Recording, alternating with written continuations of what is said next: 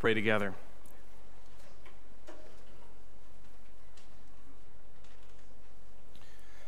Our Father, we're thankful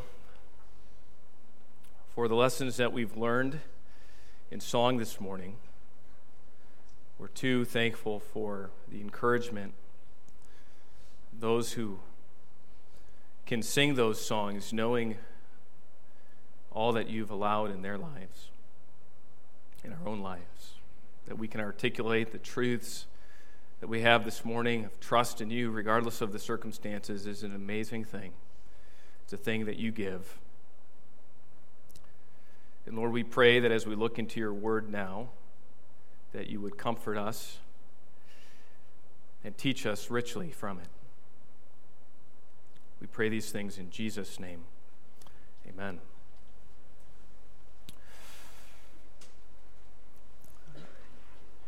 You'll have to bear with me for a second. I'm having some issues with my notes this morning, um, which is very odd because at about 7 o'clock this morning, when I wrapped up, everything was saved and in a folder. And now it is not. so, the message either will go very long today or it'll go very short. Um, but I, for whatever reason, the Lord is not allowing me to pull up those notes. So take your Bibles, and we're going to turn to chapter 14 of the book of John.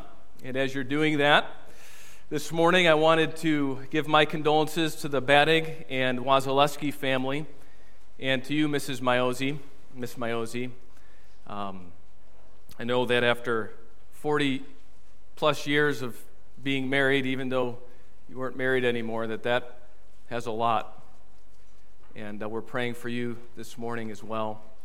And I'm so thankful for your faithfulness, uh, given all that the Lord has allowed you to persevere in your life and still come to Him is an incredible testimony to anybody who knows what God's done in your heart. So thank you for being here this morning, and we love you. Give you a big hug on your way out this, this morning as well. Well, take your Bibles and turn to John chapter 14. If you're visiting with us this morning, we are, uh, this is our textbook, the Bible. Uh, it's really more than just a textbook here at Grace Church of Mentor. It is, our, it is truth for our lives. And uh, so if you need a Bible this morning, uh, we don't want to we don't want to embarrass you, but one day we'll get Bibles in every seat, but uh, for now, if you need a Bible, you can just raise your hand. Uh, we certainly have Bibles that, or perhaps you forgot a Bible today. You don't have to be a visitor to, to not have a Bible. Um, and you can certainly Google John chapter 14 and follow along with us there this morning. But you know, as we, as we look at this text, I want to just ask a few questions to you this morning. Have you ever been internationally traveled, gone through the airport, maybe seen signs that you cannot read, hear words that you do not understand, and felt like, oh my, I am in a different place. I am not at home anymore. Or perhaps, like me, you have driven past your old house that you grew up at, the street that you used to walk barefoot on, maybe even where you cut your foot because of that, where your parents used to always yell at you to put shoes and socks on. And you go there, and it altogether seems strange and different and changed. You realize the home you remember is no longer. Or perhaps for some of you who it's been a while since you've been back on your high school or college campus and you go to a reunion or you're there for some event and everything that you seem to remember has been repainted, even changed. It's just not like home anymore. Well, Jesus Jesus gives us a little sense of that as he's going through the upper room discourse. In John chapter 14, verse 1, remember, Jesus tells us these words Do not let your heart be what? Be troubled. In my Father's house, he says in verse 2, are many, many dwelling places. And we appreciate that and, and we long for that, but the very, the very statement that Jesus makes there assumes something that we are not yet home. We sang about that this morning, didn't we? Though we are looking and longing to be with Jesus, there is trouble. And I was watching some of you sing, knowing that you are trusting in God, but yet there is trouble in your life. And we try to take Jesus' words, don't we? Do not let your hearts be troubled. And in some sense, we try to reconcile them with what our lives feel like today. And they do feel distressed they do feel full of trouble. And so there's a, there's a bit of a paradox that Jesus brings up to us here, especially as you go further into our text this morning in John chapter 14. Look at verse 23 with me. Jesus says to them, this is further into the, into the discourse, and he says to them this as we read it this morning, he says, If anyone loves me, he will keep my word. Now, that's the third time, I believe, since Jesus said that in verse 15. If you love me, you're going to keep my commandments. If you love me, you're going to actually show it in a very particular way. So that's important. But then he goes on to say this and my Father will love him That's incredible. But he goes on to say something even more incredible here. And we will come to him, anyone who loves me, and we will make our abode with him. We will make our house with him. We will make our many dwelling places with him. That's the same word and used only one other time in John chapter 14, verse 2, where Jesus says, Don't let your heart be troubled, verse 1. I am going to prepare a place for you. That's the same word. Jesus is preparing a place. But, believer, though you are not at that place now, Jesus wants you to be confident. He wants you to be assured. He wants you to be persuaded that you are not left to trouble and to distress and to fear and to worry. Because the Godhead has made a home in you. And what does that look like this morning? Folks, I don't quite understand all of that, just like you can't wrap your heads around the Godhead dwelling in us this morning. But we can appreciate some illustrations. And some of the best illustrations that we have are from the scriptures, aren't they? When, when we're told about the New Testament church and what that looks like, we're told that we are a family. That's why we use that word here because we're a family in the Lord Jesus Christ. This is a family picture. We're told that we are a temple of the living God, that the Spirit of God actually indwells us.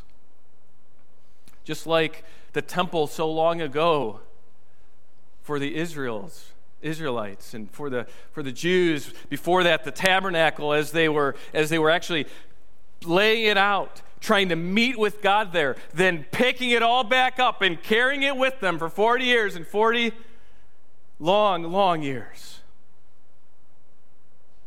And then they finally have the temple and they get to see the presence of God and, and feel the presence of God. But the New Testament says that you have the temple. You are the temple. And the Spirit of God dwells in you. It also tells us that we are like a husband and a wife, we have that kind of a relationship with Jesus, just like Jesus has with the church. that kind of intimate, abiding relationship that a husband and wife is supposed to picture. Jesus has that kind of a relationship with us. In fact, in some senses, by the whole design and sovereignty of God Himself, He designed marriage not just to, not to just procreate and fulfill the, multiply the earth and fulfill it, and to fill it, I should say, but he actually, he actually designed marriage for you and for me to picture Jesus' care for his church. That's an incredible thing. And so we can, we can draw on and build from some of these illustrations as to how it is that God, the Godhead, could abide, make their home in us.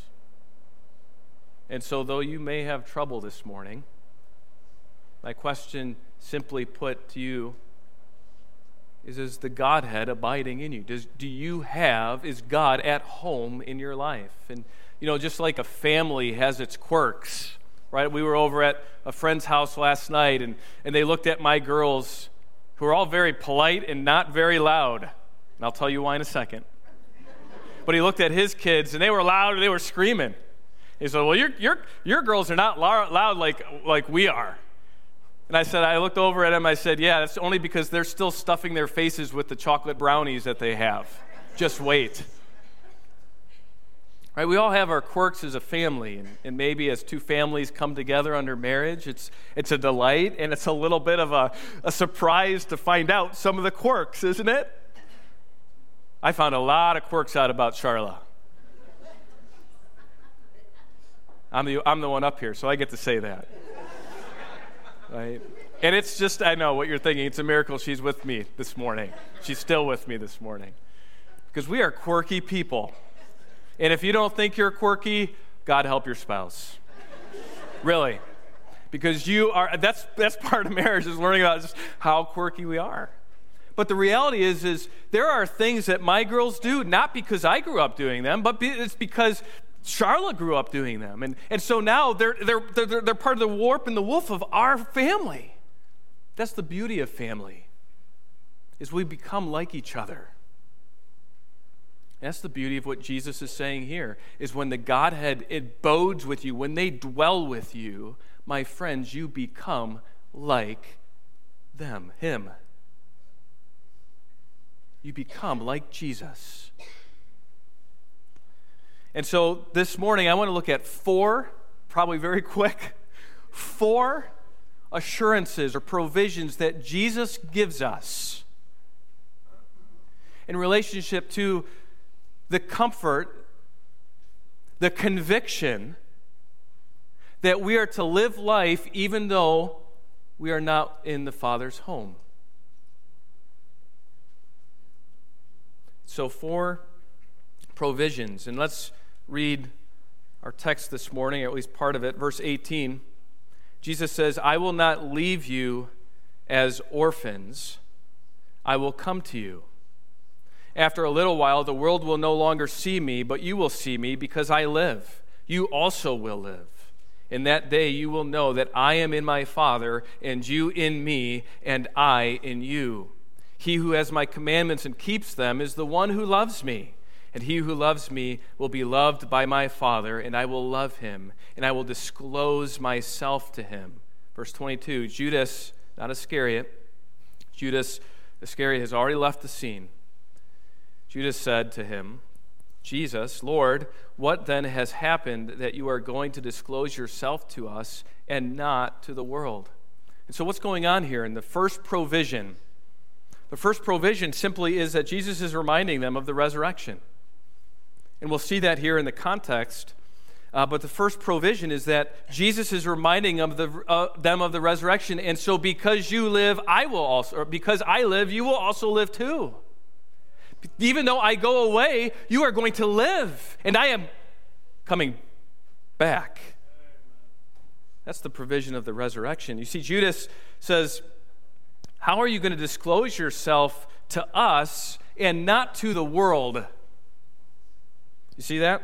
Jesus says, I'm going to I'm going to show myself to you. And Judas picks up on that. And he says, Well, how are you not going to reveal yourself to the world? And what's going on here? Well, simply, you know, the Old Testament Jew and really the disciples at this point, they have a lot of Old Testament in their heads. And they're trying to reconcile what Jesus often says with what they've read in Scripture and what they've been taught all their lives. And one of the things that they've been taught all their lives is that the Messiah is coming, and they were looking forward to the Messiah coming. And finally, he's here. And what's the next thing in their calendar? The Messiah is going to reveal himself to the world full of radiant splendor, and all the nations, what? Will bow to him in worship. We don't have time this morning, but you could go to Psalm chapter 2. And there, the nations are doing what? They're shaking their fists at God. And they're saying, No way. We're not going to listen to you. We're strong. We're stronger than you are. We're better. We're better than you are. You're not in control. Look at us. We're in control. We have it all together. And what does God do on the throne? Do you remember his posture? He laughs at that. He's not threatened by it. He says, That's insane. And then he says, I'm going to send my anointed one to break them. Not because God is a vindictive God, not because he's an angry God and he doesn't love, but it's because he will break them to worship the Messiah. And if they won't, they will forever regret it. But there will be a time that the, Messiah, the anointed one, will be revealed, and that all the world will bow their knee to him. And if they don't, they will be destroyed. And so, what Jesus is saying here is a little different than what the disciples really think is going to happen next. How are you going to disclose yourself? How are you going to show us that you are the Messiah and not the rest of the world? To them, that's incompatible, right? Why? Because the next event is all the nations seeing and submitting to the Messiah. Does that make sense? And so here, Jesus isn't talking about that. He's talking about something else. He's not talking about his second coming. He's talking about something altogether different. And we see that in verse 18. I'm not going to leave you as orphans, I'm going to come to you. Well, what's that coming? My friends, if Jesus were to die and remain dead, they would indeed be what? They would be orphans.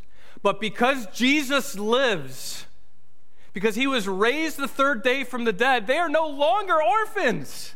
They never were. What are they? They're children of God. What are you, my friends? This morning, the resurrection hope, the provision of the resurrection is we are walking around this earth no longer or never been or never having been orphaned. Because we have a living Savior Look at the next implication of the resurrection. After a little while, verse 19, the world will no longer see me, but you will see me. Because I live, you also will live. Thomas, put your hands here. No longer bound by nails up on a cross. I live. And that great resurrection hope means that you and I live too. So we can sing of the pain and of the struggle and of the hurt. We can walk through life and we can, we can be defeated at times in our own flesh with what we have to bear, with, with the hurt in our lives. And, and some of you are struggling with that now. Some of you are, are, are, are champions of walking through life having great difficulty, great abuse, great hurt. But yet, the, the implications of the resurrection is we're no longer orphans. And no matter what happens on this old earth, we live because Jesus lives. And he's not talking about just this life now, is he? He's talking about eternal life with the Father. So we see implications of the resurrection. Verse 20 In that day you will know that I'm the Father, and you are in me, and I in you. Another implication of the resurrection is that you're going to keep on obeying me because you love me, because you believe in me. You know, if you go over to John chapter 20 for a second, I want to see that, show that reality of belief and of uh, the connection between belief and obeying. And you're going to have to bear with me. I don't have my notes. Uh, but let's just look at verse 1. We're not going to really hang out there, but this will help us.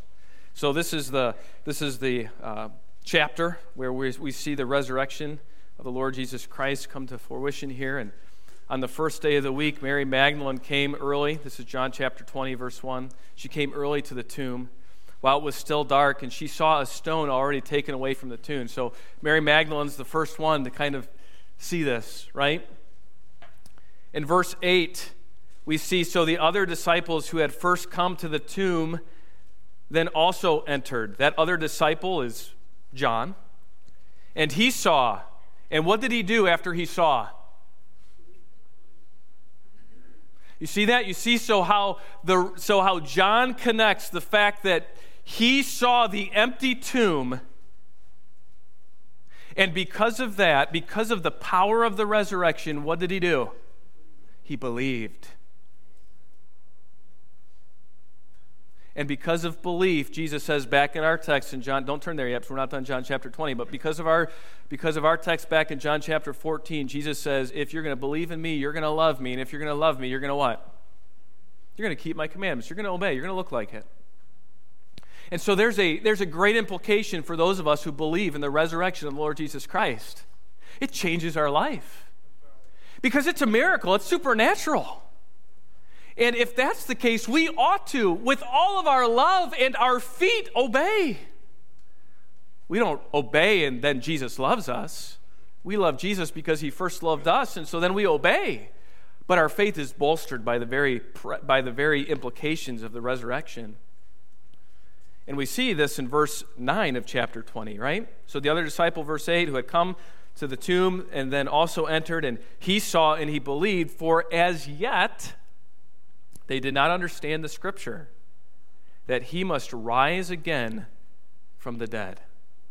They didn't quite understand it, but when they saw it, they believed. There's the power of the resurrection and a great implication there. Okay. All right, so as we turn back to John chapter 14 now, we see several of the implications of the resurrection and just how that will is a provision for us to be able to navigate and journey through the troubles of this world though we're not yet home and still persevere. And now we come to the second provision in verse 23 and following that Jesus gives. Jesus answered and said to him, This is to Judas, not Iscariot.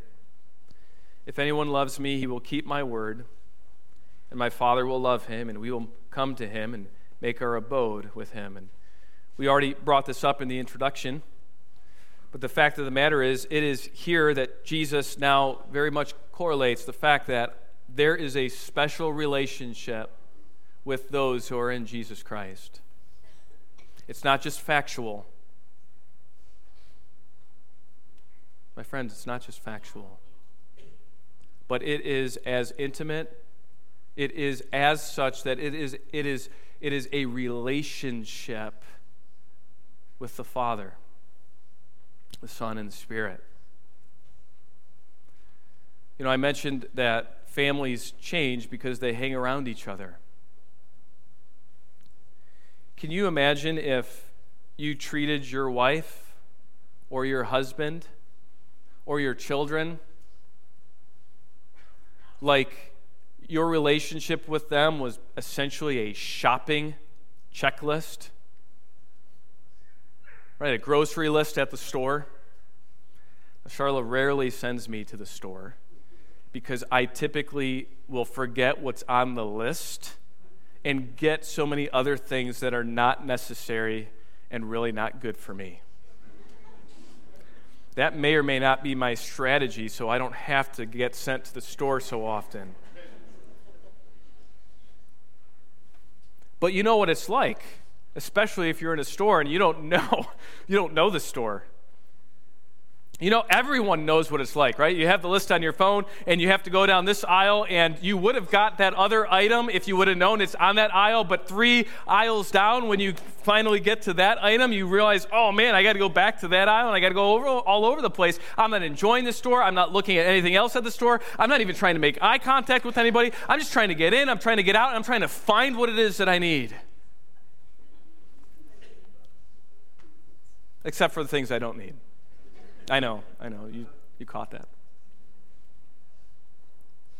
But some of us, we treat our relationship with the Father, the Son, the Spirit, like check, I've gone to church. Check, I've read my Bible. Check, family said prayer at mealtime. Check, may even be on the nursery schedule.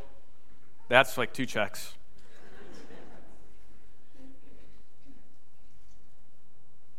How awful would that be if you checked, said, I love you to my wife this morning?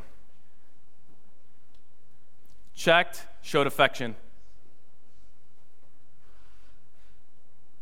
That's not a relationship. That's literally checking a box. And what Jesus wants us to understand this morning is you and I, we have much more than just an ability to check a box. We have the Godhead and they want a relationship with us. And he says here, we are at home and we make our abode with anyone who loves me and keeps my commandments. So, not only do we have the provision of the resurrection, but we have the provision of relationship. And all my friends this morning, I beg you, if, if going to church is just a check mark, you will soon stop checking it if that's all it is to you. If reading your Bible is just a goal to get through till December 31st, you will stop doing it between now and December 31st. Because it is hard. It is hard. But, my friends, your relationship isn't did I check all the days of my Bible reading plan in the year? Your relationship is, oh, I need to go to the words of life.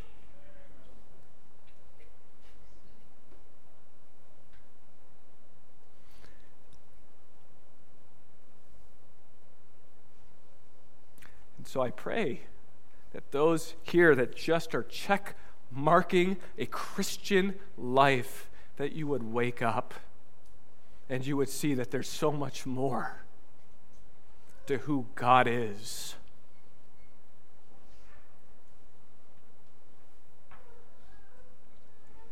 And so we move on. Verse 24. Uh, nope, verse 25. These things I've spoken to you while abiding with you. We see in verse 26 now the, set, the third provision it's a provision that we've already had in the discourse. It's a provision that we will look at again, but it's the provision of the teaching ministry of the Holy Spirit. So we have the provision of the resurrection. Even though we're not here, excuse me, even we are here. This is what happens when you don't have notes and you're trying to remember it in your head.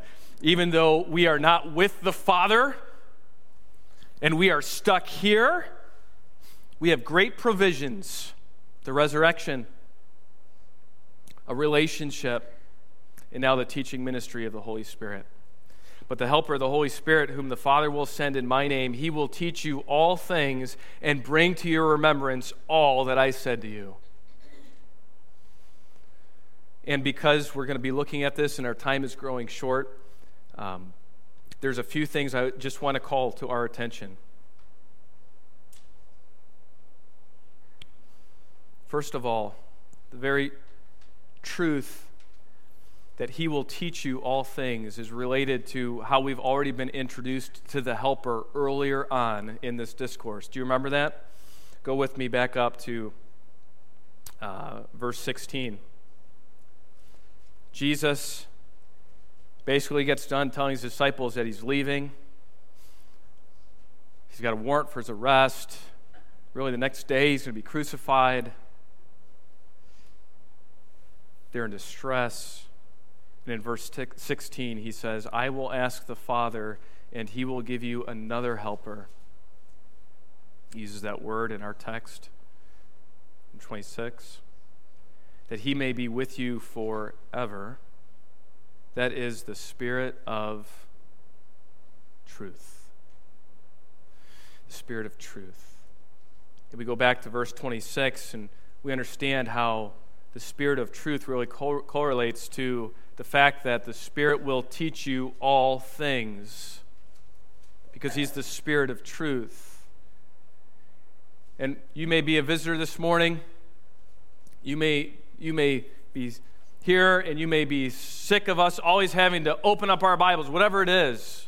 But the reality is, is we have the words of life, we have the truth in our hands.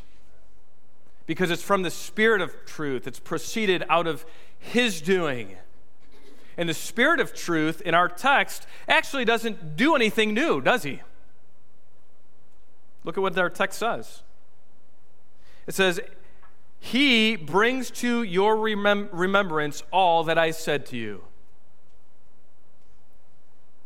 I believe it's John chapter 2, verse 22. Go there. Because what's Jesus saying? John gives us a great example of that. This is one of several places, it is, thankfully, uh, where, where Jesus says, or, or where John actually records for us that, that there are times that the disciples didn't understand what Jesus was saying there are times that Jesus either, or, or the disciples, they, they may have understood what he was saying, but they didn't quite get it or the significance of it, or they didn't remember it. And so, what is one of the ministries of the Holy Spirit? It's so, verse 22, chapter 2, when he was raised from the dead. So here's another example of the power of the resurrection and, and how it causes belief. His disciples remembered that he said this, and they believed the scripture and the word which, was, which Jesus had spoken. Now, I want to ask you a question. What was the difference there? This is after the fact of the resurrection. What's the difference? Why did they finally get it? And you, you, you, you, you're walking through your life and you're wondering, boy, if I just had Jesus with me, given the live streamers a good example this morning of joystick control, right? Boy, if I just had Jesus with me as I'm going through life, I would get it. Right? As I'm sitting down here on the bench and I'm crying my heart out because of what just happened in my life, if Jesus were right next to me, I would get it. My friends, that's not true. That's a lie from Satan and from your flesh. That's not true from the scriptures. Because the disciples were walking, walking right next to Jesus and they still didn't get it, folks. What was the difference? You tell me from our text, what's the difference? It's the Spirit of truth ministering to you binding you up in Jesus' words, saying, This is the truth. So, my friends, we may be 2,000 years removed from when Jesus walked on this earth, but we have the same Spirit we have the same capability to understand the scriptures and to take those scriptures and understand from our situation just what it is that God is trying to do. And we may not understand the big picture, but we can understand what God is trying to do to minister to our individual heart, hurt, heart as we hurt. To let God grow us and make us more like His Son. You can think that Romans chapter 8. And so we have the provision of the resurrection, we have the provision of relationship, we have the provision of the spirit of truth. And by the way, this, this spirit of truth, for some of you, is why you read your Bibles and you just don't get it or you just don't care. Or it just doesn't seem to make much sense. And so, what Jesus is asking us this morning to think through is do I have a relationship with Him? Do I have the Spirit of truth who will help me understand and, and not just understand, but bring these things into my heart in a way that I will live for Him and love Him. So, the provision of the resurrection, the provision of relationship, the provision of the Spirit of truth, and finally, this morning, oh, I got to get back to John chapter 14 so I can remember what that finally is. It is the provision of the sovereign God and trusting in Him. You say, well, that's kind of an odd way to have a provision. Well, let's look at it here this morning. This is, I hope, a helpful thing. We'll read through the end of the chapter if you'll bear with me. Verse 27 the provision of the sovereign God. Peace I leave with you, my peace I give to you. Not as the world gives, do I give to you. And then he says, Do not let your hearts be troubled, nor let them fear. You heard that I said to you, Go away, and I will come to you. But if you loved me, you would have rejoiced because I go to the Father, for the Father is greater than I. Now I have told you before it happens, so that when it happens, you may believe. I will not speak much more with you, for the ruler of this world is coming, and he has nothing in me or on me. But so that the world may know that I love the Father, I do exactly as the Father commanded me. Get up, let us go from here. And what's interesting is that the very circumstances that caused fear and troubling, Jesus says, are the very circumstances that God wants right now. The very circumstances that, I, that you need. What were those circumstances? Jesus says in verse 28 I'm going to go away, but I will come back. I will come to you. And if you loved me, you would have rejoiced because I go to the Father, for the Father is greater than I. So, what's Jesus saying? Jesus is saying that if you would not only understand what is happening here, what God is doing, and, and how is Jesus going away? Let's make sure we all understand. How is Jesus going away, folks? He is not going on an airplane cleanly across to the other side and then coming back. He is not going on a luxury cruise. He is not like, you know, the cute little family at the, at the curb waving grandma as she goes bye bye. Thanks for coming, grandma. He is going to the cross. He is going to pay for your sins and for mine, and he doesn't deserve that. He is going to have unsufferable, uh, uh, unspeakable suffering. It will be bloody, it will be death. And Jesus says, in the midst of that, you shouldn't worry.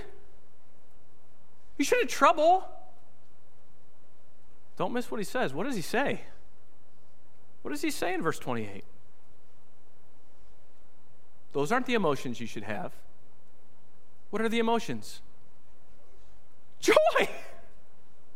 Jesus, really?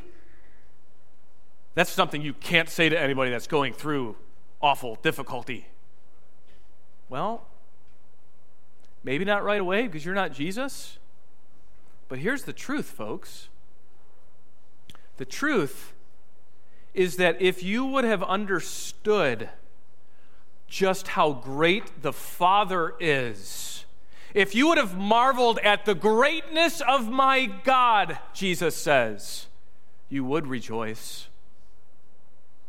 You wouldn't see overbearing pain, and you wouldn't see waves that crash, and you wouldn't see distress and trouble. You would see what is right and what is good because I have a Father who is much greater than anything that is about to happen. And so the last provision is the provision that Jesus wants us to direct our feet and our attention to this morning and say, look, no matter what is happening out there or to the side, the Father is greater. The Father is greater. He is always good. That doesn't mean that my circumstances will always be good but it does mean I have a Father who is greater. And so he says, because of that, one of the implications of the sovereignty of God being, being taken hold of by any one life isn't just being able to sing some pretty powerful hymns or write them. It's someone who, look, verse 27, has peace. Peace, why? Because the Father is greater. No matter what seems to be great in your life, the Father is what? Is greater. So you can have peace. It's not the kind of peace that's temporary. It's not the kind of uh, uh, a weak pseudo peace that the world gives, Jesus says. He contrasts it with the peace, peace, peace. They're crying out for peace, and there is no peace because they don't know the greatness of the Father. In fact, they don't just know it, they're actually up against it. And Jesus says, Know it. Your hearts will not be troubled. You can have joy. And then, frankly, folks, as we end, Jesus models that. Look at that in verse 31. Commentators, they don't, they don't know what to do with this. Get up, let us go from here. I think I know what to do with it. Jesus is just modeling what someone who trusts in the sovereignty of the greatness of God does in life. He's just perfect at doing it. He knows what's about to come. You know, typically trials catch us off guard. We're not prepared for them. We don't know the outcome of them. That's what makes it difficult. And folks, I'm not trying to, to say that if we if we rest in these four provisions, our life's going to be just fine and, and nothing's going to be ever difficult in our lives. No, the, the very fact of the matter is we have to rest in these four provisions because we understand that this world is not our home that Jesus needs to go prepare a place for us. Because if we were stuck here, we would be so miserable. That's true. This world does hurt. It does hurt. But Jesus says, trust in the sovereignty of God. He is greater than anything in this world. Come on, let's go. Get up from here. Let's go about my Father's business. So I trust that something there was helpful today.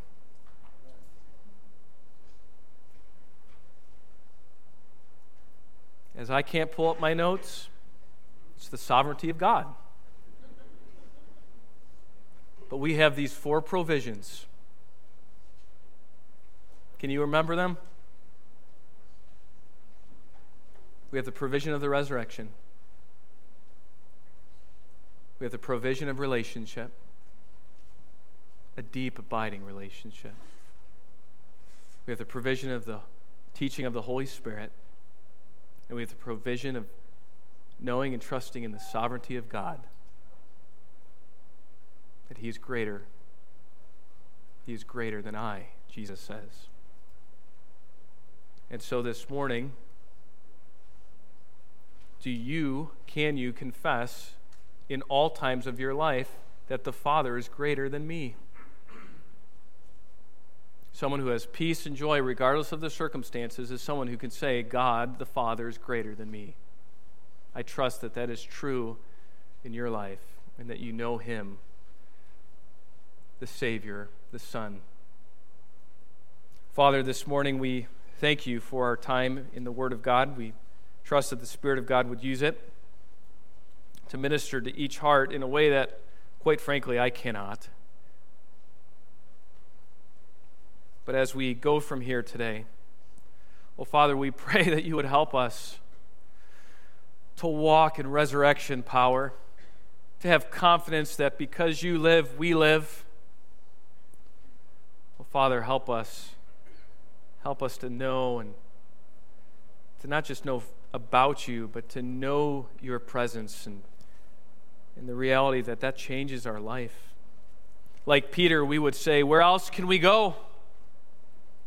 You are our home. Father, this week as we go about life, we pray that the Spirit of God would indeed do a work helping us understand and live out the truths from Scripture.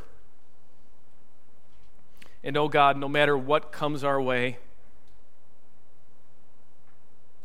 because trouble will come. Frankly, this, this passage, though we didn't have time to tease that out this morning, this passage indicates that that is true. Trouble will come. It will be a test to our faith. But those who readily submit that the Father is greater will always persevere. We pray these things in Jesus' name. Amen.